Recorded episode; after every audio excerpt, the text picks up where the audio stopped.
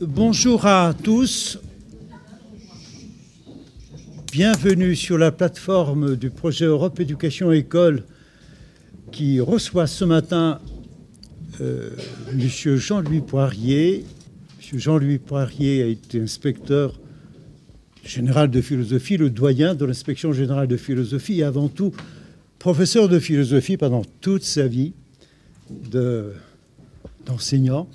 Nous sommes très honorés de sa présence avec nous ce matin. Il nous proposera un programme euh, qui se rapporte directement à la philosophie de Platon et au célèbre texte intitulé L'allégorie de la caverne. Euh, je le remercie d'avoir accepté euh, de parler sur ce sujet qui est très important pour nous tous, y compris pour vous, chers élèves présents ici à Sèvres. Vous préparez le bac, ça sera une pièce maîtresse de votre réflexion philosophique.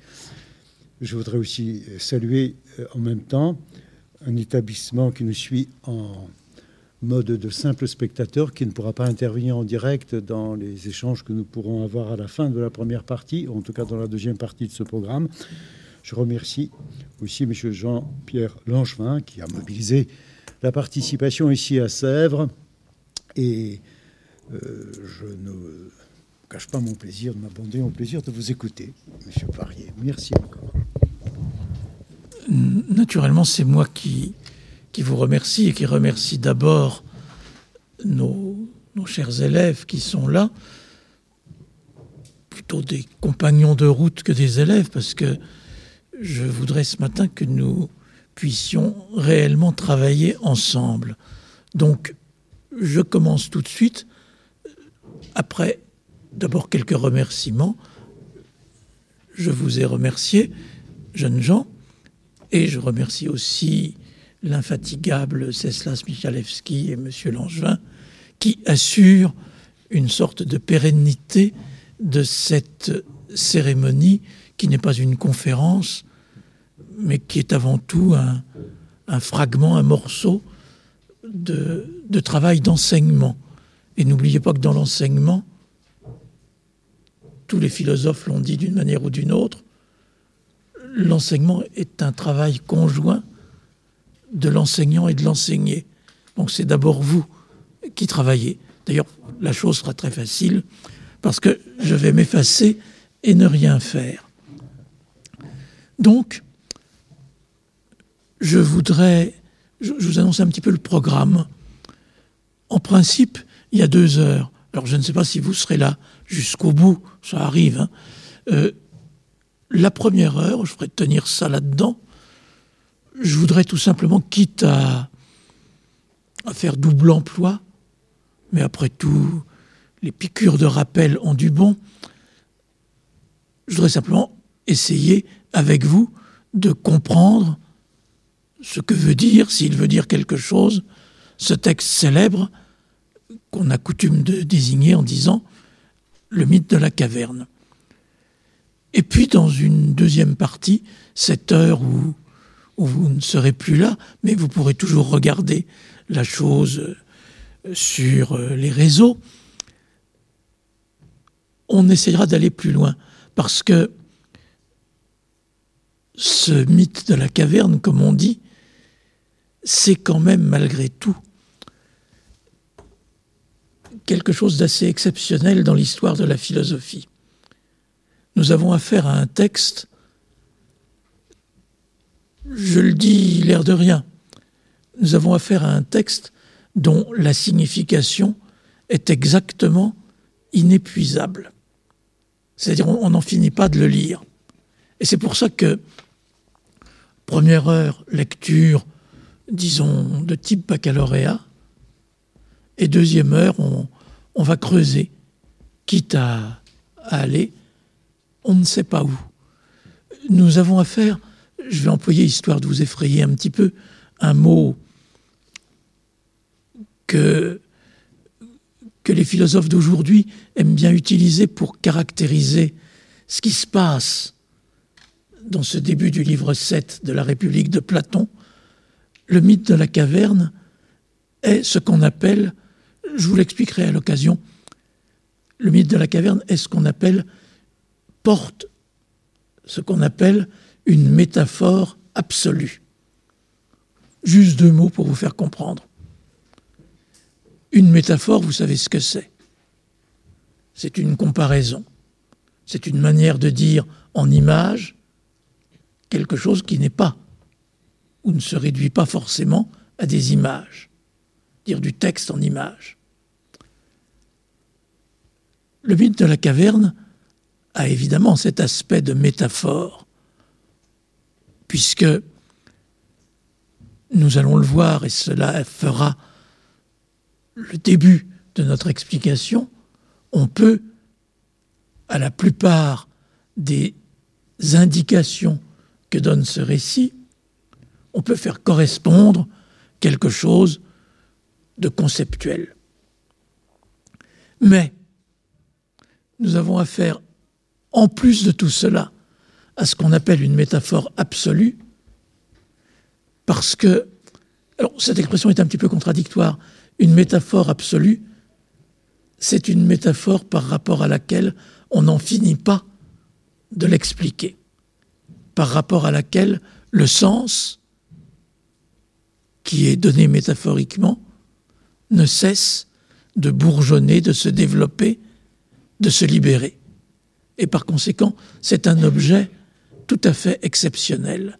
Et la plupart des mythes de Platon, le mythe de la caverne notamment, est un objet de ce genre.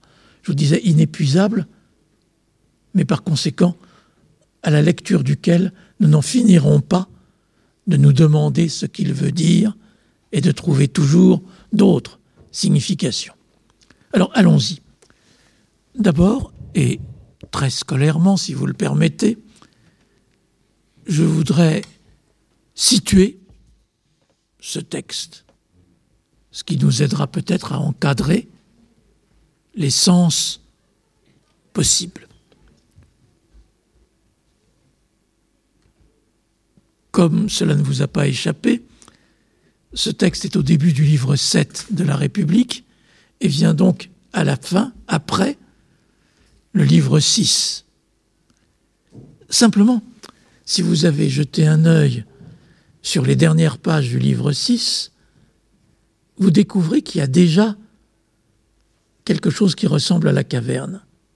Il y a une allégorie, comme on dit, encore une sorte de métaphore, il y a une allégorie qu'on désigne en général en disant que c'est l'allégorie de la ligne, puisque ça consiste à livrer un schéma dessiné sur une ligne, c'est de la géométrie, à livrer un schéma avec un certain nombre de parties de cette ligne qui correspondent, selon Socrate, à des parties du monde où nous vivons ou à des parties de la réalité. En deux mots, pas plus. Nous distinguons, à l'aide de ce schéma de la ligne, nous distinguons deux parties dans le réel, deux aspects du réel. L'un qui est invisible, ce sont des idées, et l'autre que nous avons sous les yeux, ce sont, dans une large mesure, des choses. J'entre un peu plus dans le détail. Ces choses que nous avons sous les yeux, dans cette analyse ou cette description de la ligne à la fin du livre 6 de la République, on distingue deux sortes de choses que nous avons sous les yeux. On distingue des choses, d'abord, tout simplement, peut-être, mais ne pinaillons pas, des choses qui, qui sont vraiment des choses, c'est-à-dire des choses qui, par rapport auxquelles il y a des idées, des choses qui réalisent l'idée de quelque chose. Et c'est pourquoi les deux sortes de choses qui sont présentées là, ce sont d'une part des animaux, des êtres vivants, parce qu'un être vivant vous en conviendrez, pardonnez-moi de le dire vite, un être vivant, c'est pas rien. Ça, ça ressemble à quelque chose. Il y a des êtres vivants et puis il y a des choses comme celle que nous fabriquons, des outils, des objets techniques. Et ce qui caractérise aussi, à la différence des êtres vivants, ils ne sont pas vraiment vivants, les objets techniques. Mais comme les êtres vivants, ils ressemblent à quelque chose. Un objet technique est la réalisation d'une idée. Simplement, c'est la réalisation. Simplement, pardonnez-moi, c'est la réalisation d'une idée que nous avons fabriquée, elle aussi, d'une idée fictive, d'une idée qui, en elle-même, n'est pas grand-chose. Hein, l'idée de la maison, bah, c'est qu'on a pensé à ce que pourrait être une maison, à son plan, à la manière de la construire, etc. Et on la fabrique conformément à cette idée. Mais l'idée, elle aussi, elle est fabriquée. Alors que, prenez n'importe quel être vivant, ça correspond à une idée que nous n'avons pas fabriquée, à une idée qui tient et qui, en quelque sorte, vole, court, toute seule, une vraie idée. Voilà donc pour la première section de la ligne, dans ce que nous avons sous les yeux. J'ajoute qu'il y a une autre section de la ligne, toujours dans ce que nous avons sous les yeux. Ben, il y a les images de ces objets techniques ou les images de ces êtres vivants. Et vous voyez, on les a toujours sous les yeux, on les voit, mais, c'est du faux ou c'est en tout cas de l'ordre du reflet. Hein. une girafe en peinture, c'est pas vraiment une girafe. Un lit en peinture, vous ne pouvez pas dormir dedans. Il y a donc, dans l'ordre de ce que nous avons sous les yeux, de ce que nous appellerons le monde sensible, deux types de réalités. Des réalités qui ont une certaine épaisseur sensible, qui sont des choses, et des réalités qui sont des images. L'autre section de la ligne, celle de ce qui ne se voit pas, des invisibilia, comme on pourrait dire en latin, eh bien, c'est, la même chose, mais en plus idéal. C'est-à-dire, on distinguera parmi les idées deux types d'idées. Des idées fictives, comme l'idée, par exemple, alors ça, vous notez, on va en avoir besoin. Quand vous faites de la géométrie, vous faites une figure. La figure du cercle, par exemple, elle ressemble à quelque chose. C'est un cercle. Simplement, si vous regardez bien, cette figure n'est jamais parfaitement un cercle. Vous l'avez raté, etc. Mais on sait bien que c'est un cercle. Et ce qui caractérise alors ça, regardez bien, ce qui caractérise le regard du géomètre, qui est le regard que vous avez encore 2000 ans après quand vous faites de la géométrie. Quand vous regardez un cercle dessiné sur votre cahier, vous voyez autre chose. Et vous voyez autre chose d'invisible, qui est le véritable cercle, celui de la géométrie, qui a toutes les propriétés de la géométrie. Donc la géométrie, elle nous apprend à voir de l'invisible à travers du visible. Mais cet invisible, encore une fois, il est fictif. L'idée du cercle, oui, c'est une idée, elle a des propriétés. La géométrie, c'est passionnant, mais mais il n'y a pas de cercle, dirais-je, dans le monde. C'est dans notre tête. Et c'est pour ça qu'il y a aussi d'autres idées. Je le dis juste en deux mots pour en finir avec cette introduction si vous regardez le cercle en, figure, vous visez à travers le cercle fictif. Mais fictif, qu'est-ce qui existe comme idée vraie? Comme vraie idée Bien, je ne prendrai qu'un seul exemple. L'idée de la justice, par exemple. L'idée de la justice, c'est une idée, dit Socrate, que vous n'inventez pas, que personne n'est capable d'inventer. Ce n'est pas une idée artificielle ou fictive. C'est absolument invisible, mais c'est en même temps, ça c'est Platon, c'est en même temps absolument réel, parce que cette idée-là, vous ne pouvez pas la modifier, vous ne pouvez pas en faire ce que vous voulez. Elle s'impose absolument. Et c'est cela, les véritables idées. C'est-à-dire, pour l'avoir, il faut réussir à dépasser carrément le sensible. Parce que, regardez bien, quand vous regardez comme un géomètre un cercle ou une figure, vous arrivez correctement aux idées géométriques. En revanche, si vous regardez comme un philosophe ou comme un historien ce qui se passe dans nos tribunaux, ce qui se passe dans nos cités, vous pouvez vous brosser, pardonnez-moi l'expression, pour voir la vraie justice à travers ça. C'est exactement le contraire qui saute aux yeux. Et par conséquent, la possibilité d'accéder aux vraies idées implique une rupture avec le sensible que la géométrie nous enseigne, mais sans rupture. Et c'est pour ça qu'il faut dépasser la géométrie. D'où ces idées qui font la dernière section de la ligne. Ce qui veut dire que tout est organisé autour, et c'est cette notion qui apparaît, dont Socrate dit étrangement qu'elle est au-delà de l'être, la notion qui gouverne tout, l'idée du bien. Au-delà de l'être, pas parce que le bien, jeunes gens, c'est pas quelque chose. C'est ce qui donne son sens à toute chose et qui dépasse toute chose et qui est de ce fait absolument invisible et en ce sens qui n'est pas de ce monde. Alors je voulais rappeler cela d'abord parce que ça va nous servir, ensuite parce que il faut se souvenir pour comprendre ce qui se passe dans la caverne que nous sommes sous le régime de quelque chose qui en appelle et ne cesse d'en appeler au bien, au bien absolu, à se tenir au bien. Vous voyez donc ce moment qui est sans doute le premier, peut-être pas le dernier dans l'histoire de la philosophie, où le philosophe atteint ce qu'on appelle d'un mot, mais ce sont les plus beaux de tous les mots que nous ayons, d'un mot dont nous ne savons pas ce qu'il veut dire, l'absolu.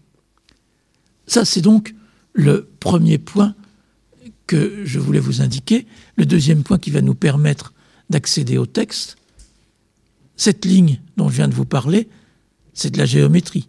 C'est une ligne tracée sur le sable. La géométrie, comme son nom l'indique, c'est la science des surfaces. Eh bien, si vous le voulez bien maintenant, nous allons retrouver la même chose, mais en creusant, en descendant en dessous. Et c'est pour ça que nous avons affaire désormais en sous-sol à une caverne. Alors, on va, si vous le voulez bien, relire le texte, et puis après on essayera de voir ce que scolairement il veut dire. Et dans la deuxième heure, je reprendrai la notion, vous ne serez pas là donc ce sera génial, je reprendrai la notion de métaphore absolue en essayant de voir tout ce que ce texte veut dire et que nous ne pouvons pas comprendre. Et Dieu sait s'il y en a des choses qu'il nous dit. Donc on essaye de lire le texte, et ça, jeunes gens, c'est votre travail. Donc si Jeanne veut bien lire, commencer à lire le texte. En descendant dans la caverne, maintenant, repris-je, représente-toi notre nature, selon quelle et où quelle n'est pas éclairée par l'éducation, d'après le tableau que voici. Figure-toi les hommes dans une demeure souterraine en forme de caverne, dont l'entrée ouverte à la lumière s'étend sur toute la longueur de la façade. Ils sont là depuis leur enfance, les jambes et le cou pris dans les chaînes, en sorte qu'ils ne peuvent bouger de place, ni voir ailleurs que devant eux. Car les liens les empêchent de tourner la tête. La lumière d'un feu allumé au loin sur une hauteur brille derrière eux. Entre le feu et les prisonniers, il y a une route élevée. Le long de cette route, figure-toi, un petit mur, pareil aux cloisons que les montreurs de marionnettes dressent entre eux et le public, et au-dessus desquels ils font voir leur prestige. Figure-toi maintenant le long de ce petit mur des hommes portant des, des ustensiles de toutes sortes, qui dépassent la hauteur du mur, et des figures d'hommes et d'animaux, en pierre, en bois, de toutes sortes de formes, et naturellement parmi ces porteurs qui défilent, les uns parlent, les autres ne disent rien. Voilà, dit-il, un étrange tableau et d'étranges prisonniers. Ils nous ressemblent, répondis-je. Et d'abord, penses-tu que dans cette situation, ils aient vu d'eux-mêmes et de leurs voisins autre chose que les ombres projetées par le feu sur la partie de la caverne qui leur fait face? Peut-il en être autrement, dit-il, s'ils sont contraints toute leur vie de rester la tête immobile Et des objets qui défilent, n'en est-il pas de même Sans contredit. Dès lors, s'ils pouvaient s'entretenir entre eux, ne penses-tu pas qu'ils croiraient nommer les objets réels eux-mêmes en nommant les ombres qu'ils verraient Nécessairement? Et s'il y avait aussi un écho qui renvoya les sons du fond de la prison, toutes les fois qu'un des passants viendrait à parler, crois-tu qu'il ne prendrait pas sa voix pour celle de l'ombre qui défilerait? Si, par Zeus, dit-il. Il est indubitable, repris-je, qu'aux yeux de ces gens, de la réalité ne serait autre chose que les ombres des objets confectionnés. C'est de toute nécessité, dit-il. Merci.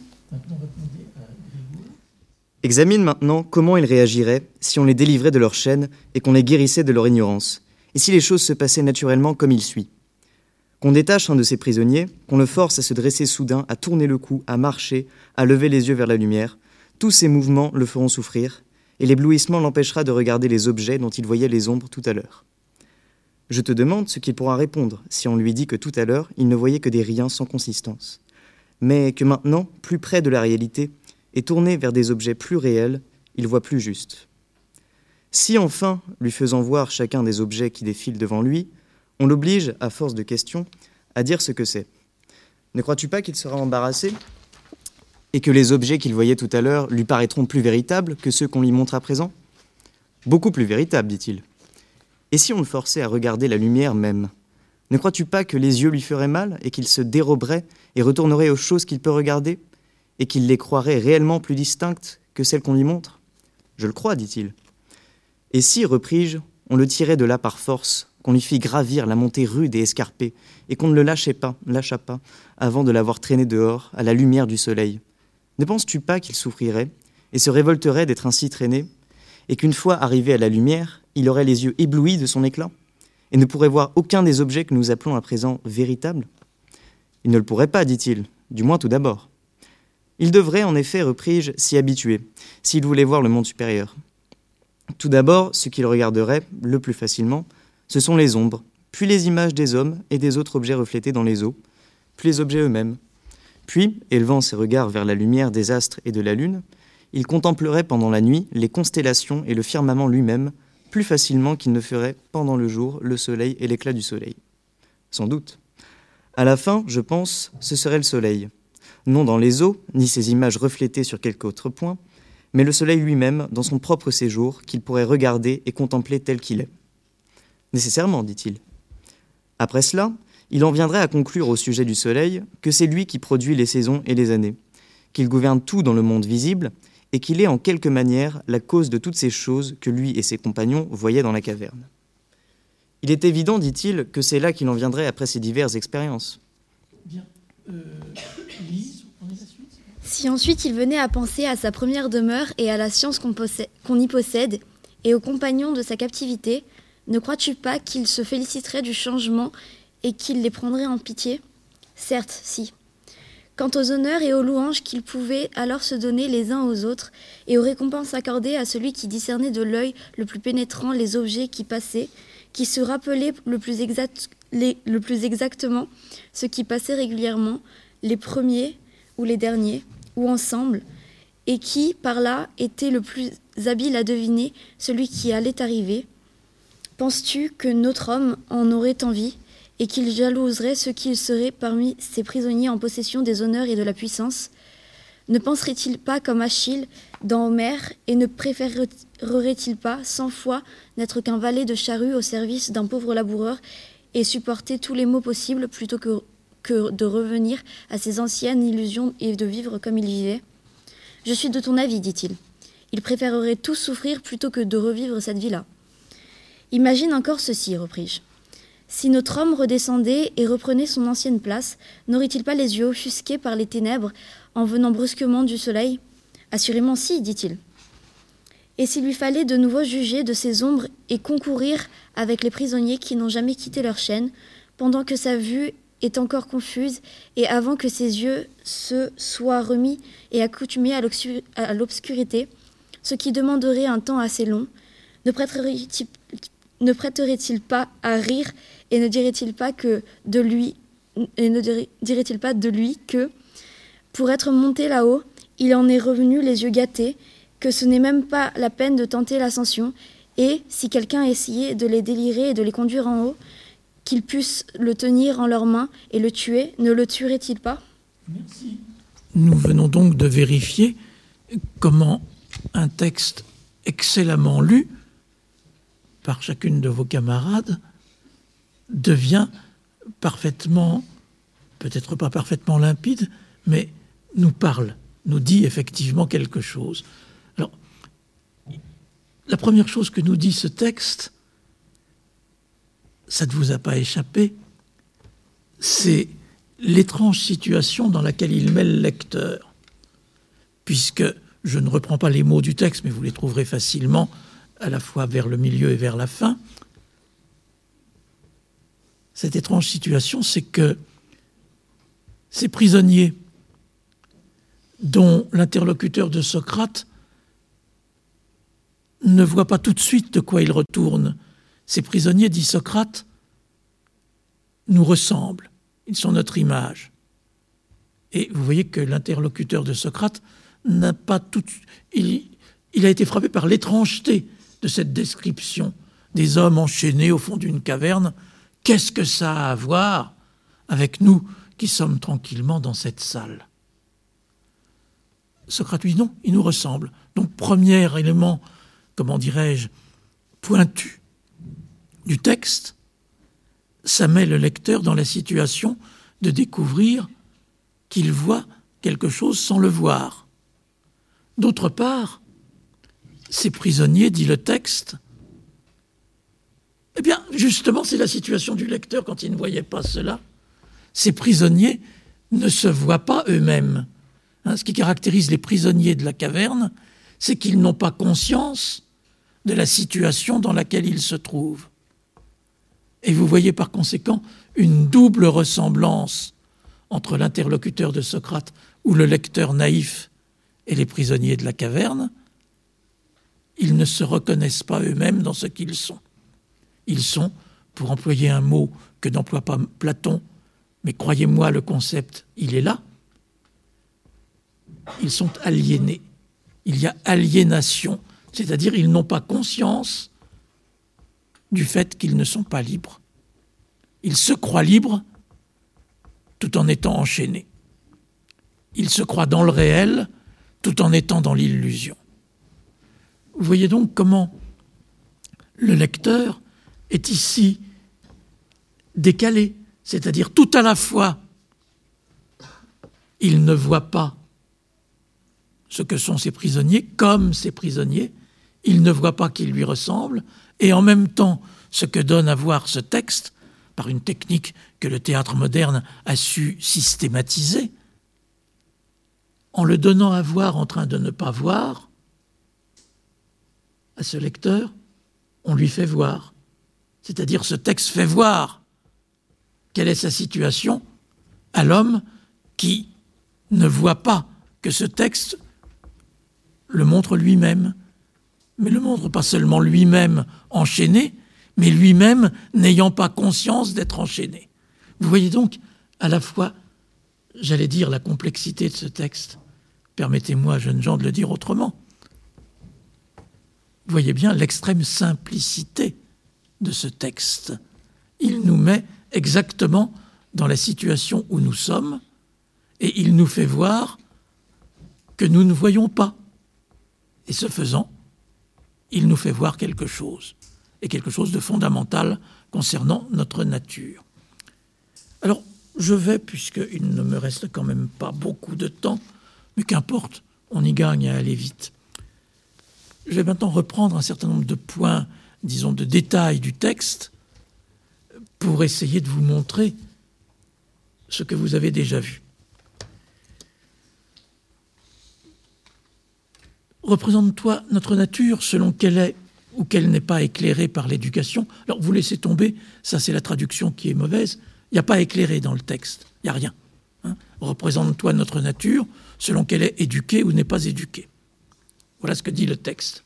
Aucune idée ici, c'est important de le préciser, parce qu'après le soleil va nous jouer des tours, aucune idée de lumière pour l'instant. Par conséquent, on nous représente notre nature. Là, le texte grec est fort. C'est ce que nous sommes. C'est-à-dire, il y va ici d'une description anthropologique de l'être humain.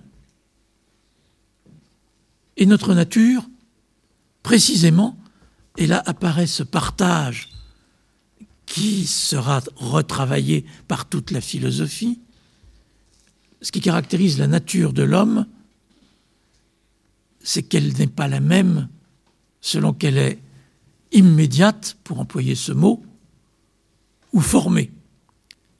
Et l'élément formateur ici, c'est ce qu'on appelle dans la traduction, la traduction est correcte, selon qu'elle est ou n'est pas éclairée par l'éducation. C'est, vous avez peut-être étudié ce concept en grec, c'est dans la civilisation grecque la notion de païdéia, c'est-à-dire ce qui caractérise l'être humain, c'est que ce qui le réalise, la réalisation de l'être humain, elle n'est pas seulement naturelle, elle est aussi culturelle. Et l'être humain n'est entièrement formé que quand il a reçu une éducation. Les hommes, autrement dit, sont des produits de l'éducation. Et c'est là que ce terme de païdéia est important, parce qu'il faudra bien distinguer les choses. La païdéia, jeunes gens, dans la civilisation grecque, a deux sens. Et ici, le texte de Platon fait figure de provocation. Le premier sens de la païdéia, c'est une idée, une belle idée, qui se donne, disons, qui se donne de façon entière dans la démocratie athénienne.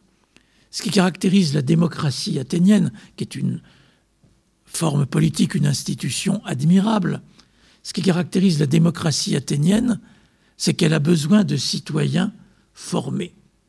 Une démocratie, ça ne marche pas avec des ignorants. Et donc est profondément liée dans l'histoire à la démocratie athénienne l'idée de formation du citoyen. C'est ça qu'on appelle en grec la païdéia. Et cette formation est assurée par un certain nombre de gens qui sont des éducateurs et dont les plus remarquables sont, vous en avez sûrement rencontré quelques-uns à travers votre lecture de Platon, ces gens dont Platon est l'adversaire, qu'on appelle les sophistes. Ce sont tous ces gens qui forment le citoyen, c'est-à-dire, et ce discours il est de tous les temps, qui enseigne aux citoyens les valeurs. Mais qui enseigne aux citoyens, c'est ce que va montrer la caverne, des valeurs bidons, des valeurs qui sont celles de l'asservissement, des valeurs qui ne sont pas véritables. Et donc, Platon ici dénonce une forme d'éducation qui, au contraire de former le bon citoyen, le détruit, le manipule, l'asservit. Et c'est contre cette forme d'éducation que va être imaginée une autre éducation. Le véritable apprentissage de la réalité, c'est la géométrie, ce sont les mathématiques, c'est l'instruction publique et non pas l'éducation nationale. Voilà la différence qui est ici euh, dirimante et importante. Ils ont besoin de cette éducation et cette éducation décrite dans la caverne, c'est ce qui les enfonce. Alors regardons-le rapidement. Ils y sont depuis leur enfance. Autrement dit, le conditionnement commence dès le départ, dès la naissance. Les jambes et le cou pris dans des chaînes en sorte qu'ils ne peuvent bouger de place. Ici, c'est une métaphore qu'on vous a certainement expliquée en, classe, c'est-à-dire l'être humain est manipulé par ses désirs, par, les, par tout, tout ce qui motive le comportement et la pensée de l'être humain c'est la recherche de l'accomplissement de ses désirs. Et donc, nous savons depuis l'Antiquité, nous le savons parfaitement aussi de nos jours, on conduit l'être humain en le manipulant avec, en lui présentant ses désirs, en lui présentant comme agréable ce dont le comportement dans lequel on veut qu'il s'engage. Donc, le désir, voilà les chaînes par lesquelles le cou, les jambes euh, tiennent les citoyens qui ne peuvent bouger de place. Bouger de place, ça veut dire ils restent enfoncés dans l'obscurité au fond de la caverne. Alors, la lumière d'un feu allumé au loin sur une hauteur brille derrière eux. Vous voyez que la lumière, d'abord, ils ne la voient pas, elle est derrière eux. Ils ne voient que l'ombre projetée par cette lumière. Mais qui plus est, c'est un feu, c'est pas le soleil. Le feu, c'est un objet technique substitut du soleil. Je reviendrai tout à l'heure dans la deuxième heure pour expliquer comment le feu est apparu dans l'humanité. Euh, c'est un élément très important dans l'histoire de la culture de l'humanité. Ici, il y a ce feu qui les éclaire à moitié, puisqu'ils ne vivent que dans cette pénombre, éclairée par derrière, par un substitut lamentable du soleil, et un substitut en plus volé aux dieux. Alors, entre le feu et les prisonniers, il y a une route élevée. Le long de cette route, un petit mur, pareil aux cloisons que les montreurs de marionnettes dressent entre eux. En d'autres termes, ces prisonniers, ils ont un spectacle. Et vous avez vu que c'était un spectacle de marionnettes, autrement dit, de réalités qui sont commandées d'ailleurs, et sans qu'on le voie. Vous voyez que les montreurs de marionnettes, on ne les voit pas. On ne voit que les marionnettes en croyant, première illusion, qu'elles sont elles-mêmes ce qu'elles sont, qu'elles agissent à partir d'elles-mêmes. C'est une sorte de magie ou d'illusion dans laquelle vivent ces prisonniers, qui ne voient que des ombres. Vous retrouvez ce, dont j'ai parlé à propos des reflets. Les ombres, ce ne sont pas vraiment les réalités. C'est-à-dire tout le spectacle dont ces prisonniers croient que c'est la réalité, tout ce spectacle, c'est précisément l'ombre, le reflet de quelque chose qu'ils ne voient pas et dont ils croient que ça n'existe pas. Alors voilà le dernier point. Je vais vite sur ce point.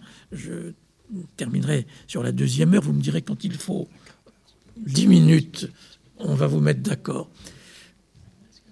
Vous voyez que le prisonnier qui et sous l'illusion de ce spectacle, qui est un spectacle d'ombre, c'est notre image, c'est-à-dire ce que nous voyons, le monde sensible, a le même type de réalité, c'est-à-dire à travers le monde sensible, nous voyons des choses sans voir leurs idées, sans voir ce qui les tient, sans voir ce qui les fait être ce qu'elles sont. Et nous croyons que c'est le réel. C'est-à-dire l'autre chose qui est dénoncée ici, à travers ce spectacle de l'humanité enfermée dans la caverne et contemplant un spectacle d'ombre, c'est, je l'évoquais tout à l'heure quand je parlais de l'idée de justice, vous avez là ce qui caractérise les hommes qui croient à la réalité du monde sensible. Alors attention, mettons-nous bien d'accord. Platon, Socrate ne racontent pas n'importe quoi. Bien sûr qu'il existe le monde sensible. Personne, et Socrate le premier, n'a jamais mis cela en question. Ce qui est en question, c'est la manière dont vous vous représentez le monde sensible. Lorsque vous vous représentez le monde qui est sous vos yeux, en croyant que ce qui l'organise reste dans le sensible, vous êtes comme devant un spectacle de marionnettes. Lorsque vous ne comprenez pas ce qui se passe dans la réalité sensible, vous êtes devant un spectacle d'ombre. Vous voyez des effets, vous ne voyez jamais des causes, parce que les causes sont invisibles, ne tombent pas sous les yeux, mais elles tombent sous l'examen et le raisonnement. Et ce n'est pas tout le plus important peut-être, lorsque vous croyez que la seule réalité, et c'est ce que croient ces prisonniers, ce sont les ombres qu'ils voient, en oubliant, qu'est-ce qu'ils oublient? Ceux qui croient que les ombres qu'ils voient sont réelles. Ils oublient deux choses. Ils oublient premièrement que ces ombres sont les ombres de quelque chose. Ils sont j'y reviendrai tout à l'heure, ils sont comme, si vous aviez un livre sous les yeux et que vous ne sachiez pas lire. Vous croirez que c'est des gribouillis en noir sur blanc, le texte. Alors que le texte veut dire quelque chose, mais il veut dire quelque chose pour qui sait lire. Et de la même manière, les images. Si vous comprenez que ce sont des images, vous savez que l'image est image de quelque chose. Mais si vous ne voyez pas ce qui est le cas de ces prisonniers, que les images sont images de quelque chose, et c'est cela lorsque vous croyez que le monde sensible est le monde sensible. Lorsque vous ne voyez pas la cause qui produit ces images, vous êtes comme un enfant devant un livre d'images dont il ne comprendrait même pas que l'image de cet animal est l'image d'un animal, qui croirait que l'image est la réalité. Ça, c'est une première. Vous voyez qu'il y a donc une première illusion. L'autre illusion étant qu'on ne voit même pas que ces images sont produites de manière artificielle et qu'il y a du vrai soleil et un véritable extérieur à la caverne, qui est dehors, qu'il y a un extérieur à la caverne. Et cela correspond, dans le monde sensible, à l'idée, à la croyance, selon laquelle il n'y a rien en dehors de ce que nous voyons et sentons. C'est-à-dire l'idée qu'il n'y a rien d'extérieur à tout cela. Vous voyez que ce qui est en jeu ici, vous l'avez peut-être étudié par ailleurs en philosophie, c'est pour ça que nous évoquons le bien, que nous évoquons la justice, c'est la transcendance. Il existe peut-être, Socrate dit quelque part que c'est un beau risque à courir, il existe peut-être des réalités plus réelles encore que ce que nous voyons, extérieures à ce que nous voyons il existe peut-être une vraie justice, mais qui ne se trouve pas dans nos tribunaux, qui ne se trouve pas là où nous pouvons regarder, mais qui se trouve quand nous pensons. D'où l'éloge, évidemment, des idées, des vraies idées. Vous voyez donc les deux choses que perd le prisonnier de la caverne.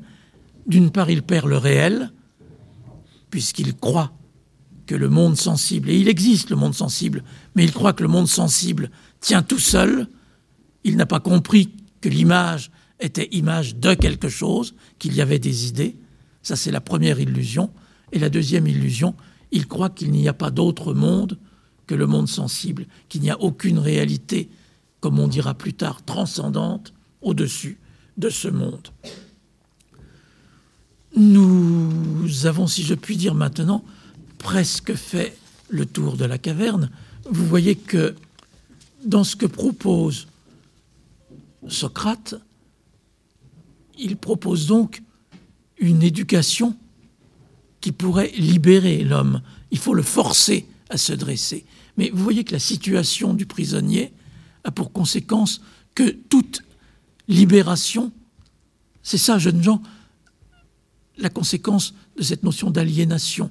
L'aliénation, c'est pas seulement le fait d'être prisonnier, c'est le fait de ne pas savoir qu'on est prisonnier. Et l'aliénation a pour conséquence que si vous libérez le prisonnier, il ne voudra pas de cette libération puisqu'il se croit libre. C'est-à-dire l'aliénation est perte de la conscience de l'esclavage et perte du désir de la liberté. Et le désir de la liberté ne peut être réinstauré qu'en forçant ces prisonniers, on le force à se dresser, à tourner le cou, à marcher, à lever les yeux vers la lumière. Et ça fait mal. Il y a un éblouissement. C'est-à-dire, l'être humain, c'est sa nature. Nous sommes prisonniers, mais nous ne sommes peut-être pas faits ou pas immédiatement faits pour cette liberté. La première éducation, c'est l'aliénation, et l'éducation à la liberté est longue et pénible. Il se révoltera d'être ainsi traîné, dit le texte. Il faudra qu'il s'y habitue, qu'il reçoive tout un enseignement qui est le programme du livre 7 de la République. Enseignement progressif auquel nous aide la géométrie. Vous voyez que par là, ce qui est libérateur dans, dans cette nuit de la caverne, c'est ça qui a sans doute libéré l'humanité, c'est que, bon, vous, pouvez penser ce que vous voulez de la transcendance d'un autre monde que le monde sensible. Ça a été ridiculisé. Ce n'est pas ridicule, mais ça a été quand même ridiculisé. Mais pensez ce que vous voulez. En revanche, ce qui est sûr, c'est que ce qui a permis à l'humanité de se libérer, c'est-à-dire de progresser, de découvrir un certain nombre de vérités qui ne dépendent pas de là où on est, de ce que nous sommes et des conditionnements dont nous sommes victimes, eh bien, c'est le jour, je ne sais combien de siècles avant Jésus-Christ, dans l'Antiquité, où on a inventé la géométrie. C'est la géométrie qui est libératrice. C'est à la géométrie que nous devons ce que des philosophes contemporains comme Husserl ont appelé l'orientation théorique, c'est-à-dire la découverte de la vérité et la découverte que la vérité nous permet de sortir de tous nos liens. Alors la géométrie, c'est pas facile, mais la géométrie, c'est quand même extraordinaire. Je le disais tout à l'heure en parlant de la ligne, parce que c'est ce qui nous permet, à partir du sensible lui-même, de découvrir des relations nécessaires, de découvrir dans des figures que nous pouvons tracer des choses qui ne peuvent être que pensées. Et c'est pour ça que l'éducatrice du genre humain, c'est d'abord la géométrie et ensuite, dit le texte, l'astronomie. Parce que si vous regardez le ciel, vous comprendrez un certain nombre de choses qui sont également immuables et relèvent de l'idée. Et donc, sortir de la caverne, c'est accéder à la cause des choses, et c'est cela à la fois qui est libérateur. Vous voyez qu'il y a les deux choses. Accéder à la cause, à l'absolu, c'est libérateur par rapport à notre situation, mais en même temps, et ça, c'est un cercle, c'est toute la difficulté, pour accéder à la cause, il faut sortir de la caverne. Et donc il y a là un cercle. Comment sortir de la caverne si je n'ai pas déjà une idée de la lumière? Et comment accéder à la lumière si je n'ai pas déjà une idée de la lumière? Nous sommes, d'une certaine manière, dans un cercle où nous ne pouvons pas sortir, si ce n'est grâce à la géométrie qui nous montre le chemin. J'en aurais fini pour la première partie. Merci beaucoup, Monsieur Poirier. Nous arrivons donc au terme de la première partie de cette matinée philosophique consacrée à euh, l'allégorie, au mythe de la caverne euh, chez Platon. Euh, je me permets de signaler à tous ceux qui nous suivent en différé notre cours est disponible d'ici deux ou trois, quatre jours sur le canal Dailymotion du projet Europe Éducation École, non seulement en vidéo, mais également en podcast, en fichier audio, publié sur la plateforme SoundCloud. Il suffit de taper podcast du projet Europe Éducation École et vous aurez nos derniers cours en fichier audio. Merci beaucoup à ceux qui euh, ont participé ce matin à cette première partie. Merci également à Kevin Acuere qui nous a permis de réaliser ce premier moment du cours. Je vous retrouverai dans quelques à instants. Jeanne, Lise et Grégoire. Merci aux élèves. Merci, bravo. Et après une pause d'une minute, nous reprendrons la suite de ce programme.